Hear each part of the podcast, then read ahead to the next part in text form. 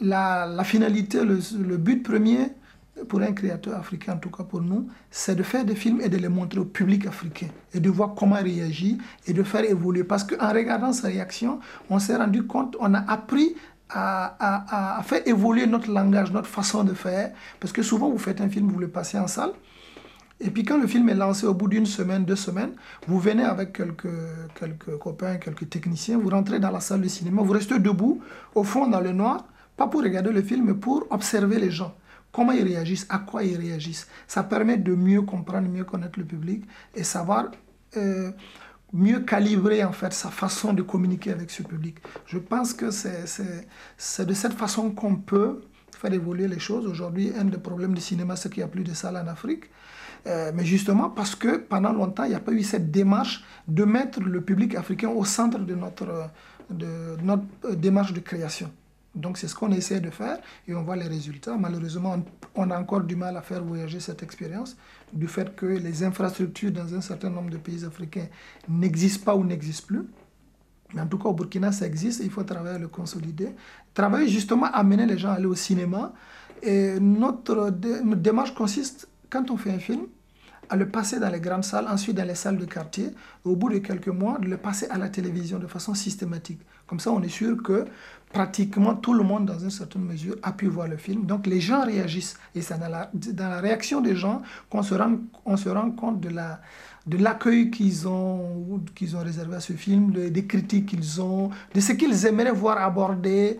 Donc c'est un, c'est, un travail collectif. Et je pense que quelque part, ça, ça, aide, ça aide tout le monde à avoir un miroir en face. Pendant longtemps, les télévisions en Afrique n'ont pas joué ce rôle. Mais aujourd'hui, il est heureux de signaler, de constater que, par exemple, au Burkina Faso, avec euh, l'équipe actuelle qui dirige la télévision nationale, il y a une démarche nouvelle qui est initiée depuis l'an dernier, depuis 2009, qui consiste pour la télévision à ne plus acheter systématiquement euh, des séries télé, des telenovelas qui nous viennent d'Amérique latine, mais parce que cette démarche était euh, justifiée par le fait qu'elle coûte moins cher, mais quelque part, il faut reconnaître qu'en fait, le peu d'argent que ces télévisions possèdent, ils, utilisent ça pour faire tourner les industries latines. Euh, et pendant ce temps, en Afrique, enfin, au Burkina Faso, il ne se passe rien. Donc, depuis l'an dernier, ce qui se passe, c'est que la télévision a lancé, utilise le, le, peu de moyens dont elle dispose pour lancer elle-même sa propre production, mais aussi à participer dans un certain nombre de productions locales. Même si ce n'est pas des grosses sommes, même si ce n'est pas énorme, c'est un début, c'est une démarche, c'est quelque chose qui est en train d'être amorcé. Si ça continue et si d'autres télévisions à l'échelle sous-régionale au moins ont la même démarche, ça va participer pour revenir à la production, ça va participer à développer, en tout cas donner un coup de pouce à la dynamique de production. Donc, de ce point, sachant que ce sont des diffuseurs, que d'une façon ou d'une autre, tout ce qu'on produit fini, finira par passer à la télévision. Donc, c'est une complémentarité qu'il faut avoir. Et puis, si, euh, si la télévision, en tout cas, continue sur ce, terrain-là, je pense que petit à petit, les, choses vont prendre corps.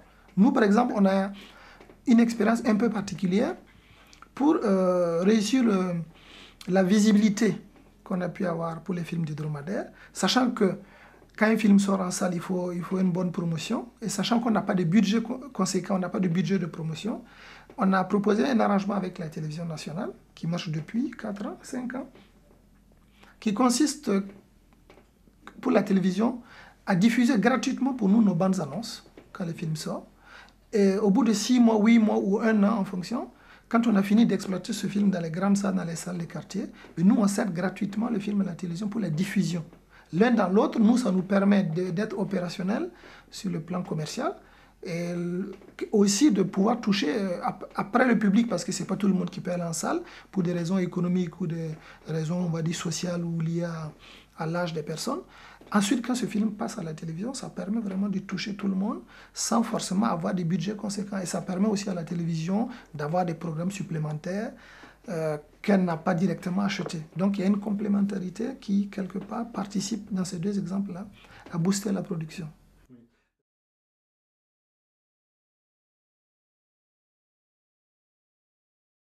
J'ai cité tantôt le manque d'infrastructures dans, un certain, dans, dans l'ensemble des pays, on va dire. Euh, Ouagadougou, enfin le Burkina Faso est un peu une exception, sans doute liée au fait que c'est le pays qui abrite le FESPACO. En fait, euh, moi, ma démarche au film du dromadaire, dès le début, a consisté à dire euh, le, cinéma africain existe parce qu'il est subventionné. Quand sera-t-il le jour où les subventions viendraient à, ne plus exister. Donc, il est, il est important, il est urgent de commencer à poser les bases pour un réel cinéma qui puisse exister par lui-même, un cinéma africain, et aussi qui puisse exister économiquement par lui-même, mais qui, puisse, aussi euh, exister en tenant compte, en fixant lui-même euh, on va dire, les barèmes de, son propre contenu, qui ne soit pas dicté par des barres de fond, qu'une certaine façon de, voir l'Afrique, de voir la culture africaine, de concevoir le cinéma africain. Donc je pense que c'est important et on a travaillé dans ce sens. C'est pour ça que notre démarche a consisté à aller vers le public, parce que c'est ce public-là qui va faire tourner la machine, qui va apporter euh, les ingrédients de cette dynamique-là. Ça consiste, entre autres ingrédients, à fabriquer des têtes d'affiches pendant longtemps dans le cinéma africain, les seules vedettes étaient les réalisateurs. On dira c'est un film de Gaston Caboret, c'est un film de Idrissa Ouedraogo, mais comment s'appelle l'acteur principal? Personne ne sait. Et nous, on travaille justement à mettre les comédiens en avant. Sur notre site internet, on, a, on a, toute une, une, page qui est réservée aux acteurs principaux avec leurs leur photos, leurs contacts, etc., pour qu'ils puissent aussi se vendre. On, on s'est dit que si on arrive à faire des films qui marchent, qui plaisent au public, et qu'on arrive à fidéliser un temps soit peu ces comédiens euh, au grand écran, mais aussi à la télévision, petit à petit, on arrive à créer des têtes d'affiche. Et demain, les gens iront au cinéma parce qu'il y a un tel. Euh, en France, vous allez voir un film parce qu'il y a des pardus à l'affiche. Ce n'est pas forcément en dehors des connaisseurs.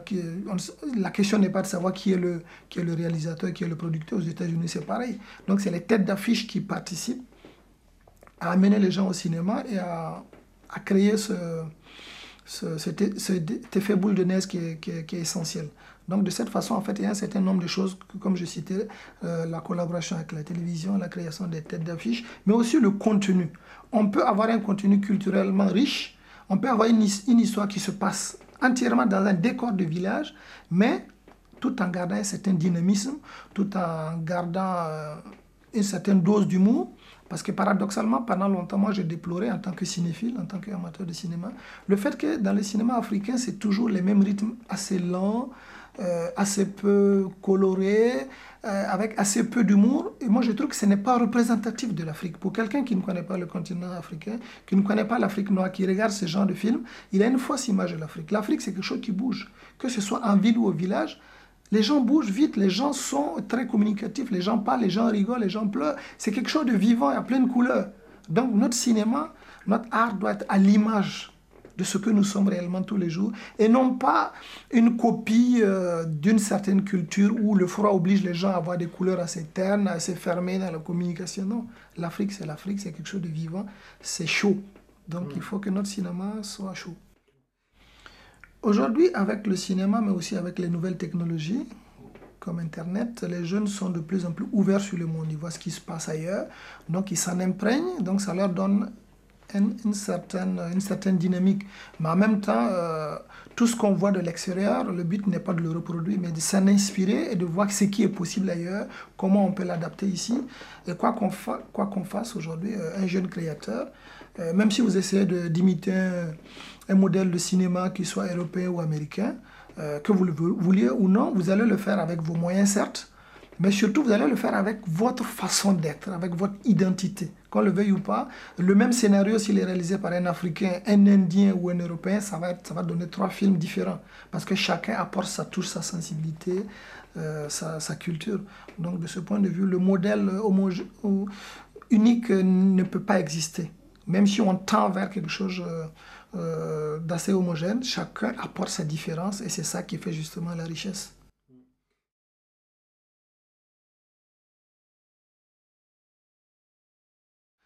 Tout est dans le mouvement, une société qui ne bouge pas, elle se meurt.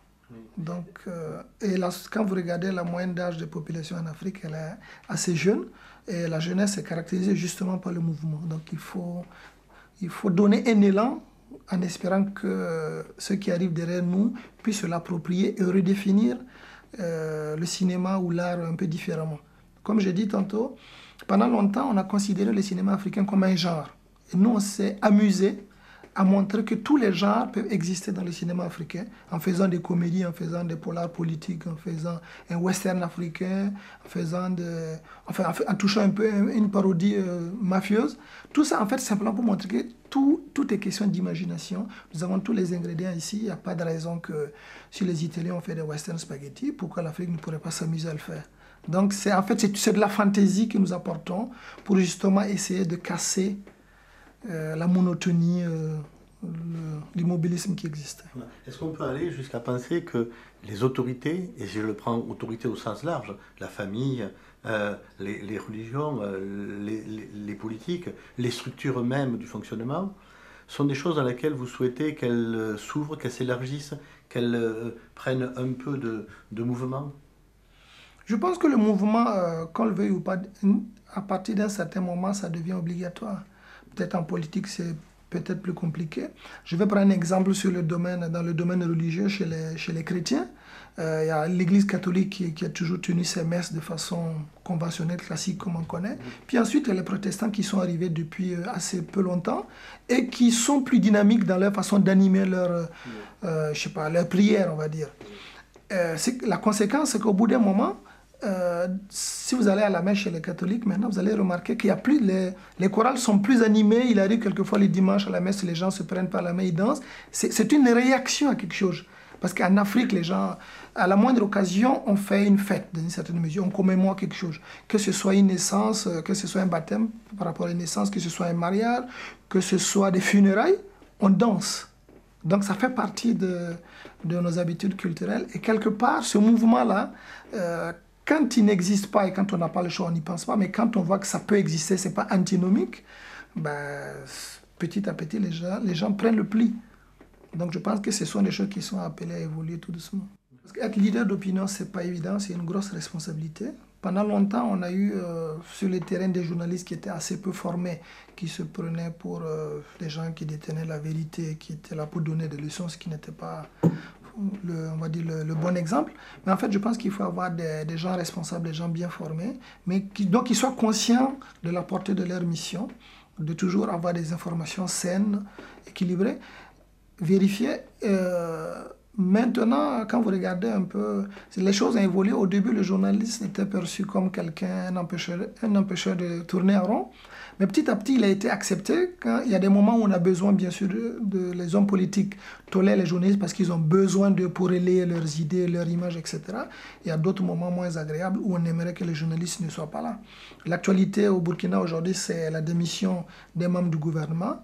Il y a une histoire de mœurs et cette, cette affaire est arrivée parce que la presse a révélé des choses. Donc ça montre un peu que la presse commence à avoir un poids considérable si ça peut jouer sur sur euh, un changement à l'échelle du gouvernement, ça montre que euh, les, journalistes commencent le travail du journaliste commence à compter. Euh, le lien avec la culture, c'est justement les, les, les, questions de mœurs, c'est forcément lié à nos valeurs culturelles. Donc des gens qui ne respectent pas, on va dire, les règles du jeu, ben, sont gentiment priés de se mettre à côté, de ne pas donner le mauvais exemple. Donc de ce point de vue, le, journaliste reste on va dire, euh, doit rester vigilant, doit rester vigile, mais en même temps, ne pas se prendre trop au sérieux.